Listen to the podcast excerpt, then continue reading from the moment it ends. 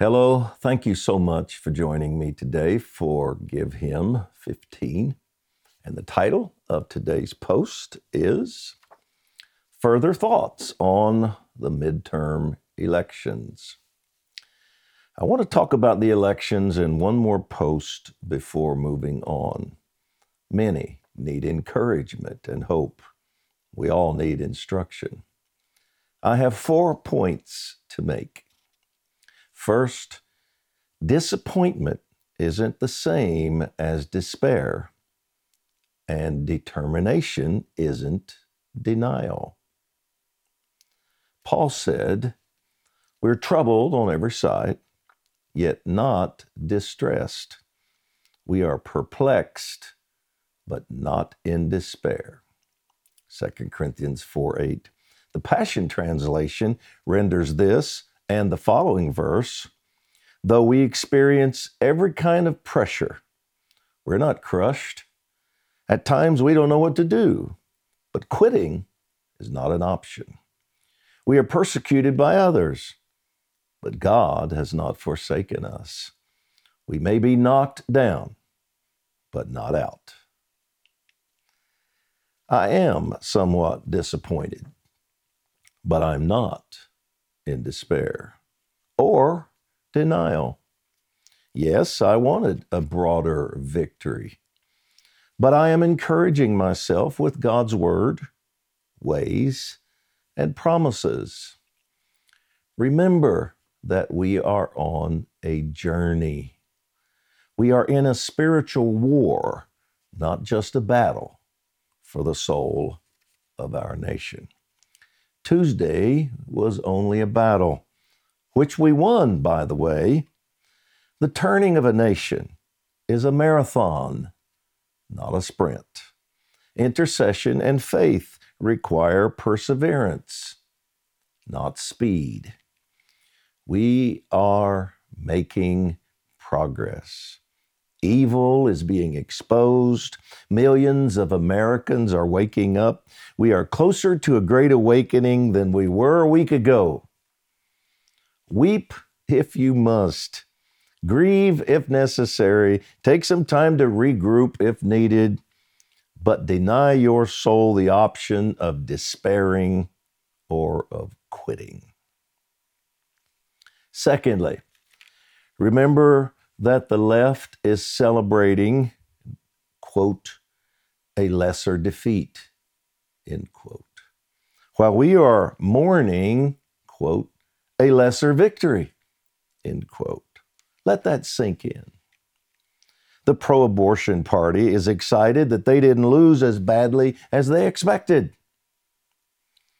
Conservatives, the pro life party, took back the House stopping some very evil agendas. Do not forget this. It is huge. And the pro life party may yet take back the Senate. This has not yet been determined. We must keep praying, working for the complete turning of Congress toward righteousness. Notice my language. I am not praying for the Republican Party. I'm asking for righteous, God honoring, pro life leaders to be placed in our government. Yes, at this point in history, that primarily means Republicans. The Democrat Party has chosen to support abortion and unbiblical ideals. But this issue isn't political to me, it is spiritual and biblical. Thirdly, we must learn the lessons and analyze the takeaways of this election. I'm not speaking of political strategies and tactics. Those things are important, and others should look at them, and no doubt will. However, I am referring to assessing the spiritual climate, condition, of our nation and what we must do through prayer and spiritual activities to address what we discern. One of the takeaways for me is just how much certain groups have been allowed to polarize and divide our nation. God hates this, calling it evil. Proverbs 6 14 and 19. What could be more despicable than fomenting racial disharmony, distrust, and hatred for political gain? This is diabolical. Doing the same thing with the issue of life and death, the abortion issue, is also abhorrent and evil. These are now common political practices in America. We must pray that God judges this evil and delivers us from it. Perhaps the most horrifying takeaway from this election is this abortion issue. It energized the left like no other. Some of them are now saying this will be a strategy in 2024, having abortion referendums on the ballot in battleground states in order to motivate more of their base to vote. Think about that. The most hideous issue of our day is the most energizing issue on the left. History will say of today's Democrat Party that their most energizing cause was killing babies in the womb. Can you think of anything more shameful? And lastly, a very important reminder from this election is that nothing can save America other than a third great awakening. I mentioned this in yesterday's post. Government cannot save us. Education cannot save us. Noble plans and wise strategies cannot save us. Too many in our nation have seared consciences and deceived minds, which only a transformation of the heart can change. This doesn't mean we don't organize, vote, work to change the education system, etc. It means none of those things will be enough without millions of Americans being born again. Their consciences must be resurrected, brought to life, and their minds must be influenced by Holy Spirit. A generation has been completely programmed that the pleasing of self is what matters most. Abandon or destroy anything that opposes this. They have been told that we are our own God, can make up our own rules, do as we please, and that God is either irrelevant or non existent. Only Holy Spirit from the inside out can change this. God's promise regarding the restoration of America as his instrument and the coming worldwide harvest hasn't changed. This is our calling and cause. We must not waver. Hell opposes us, but its gates, schemes, plans, actions won't prevail over us. That's what our leader told us.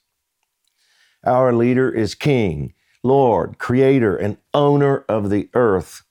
His authority is above all, His power is limitless. His Spirit is with us, His angels are assisting us.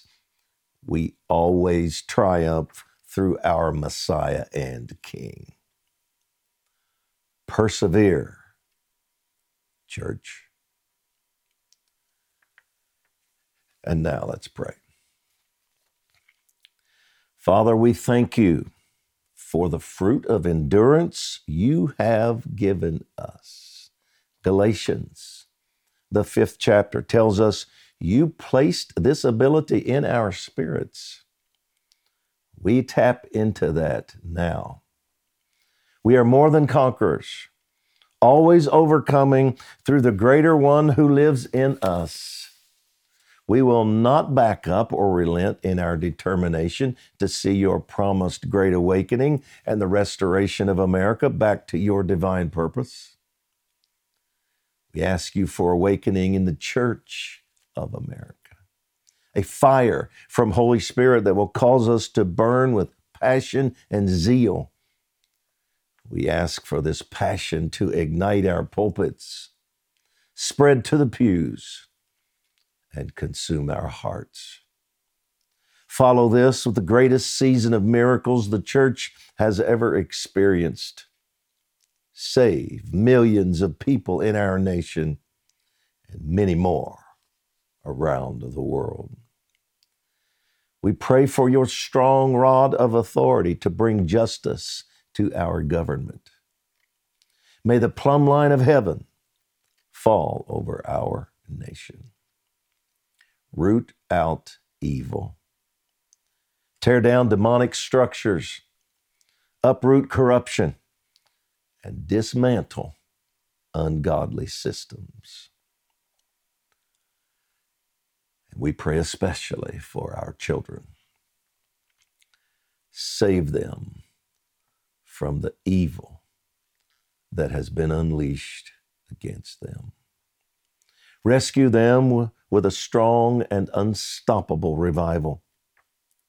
May they become passionate worshipers and great spiritual warriors. Do something so profound in and for them that it becomes known as the greatest outpouring of Holy Spirit in America's history. We believe we will receive these things because we ask for them in the name of Jesus. And our decree.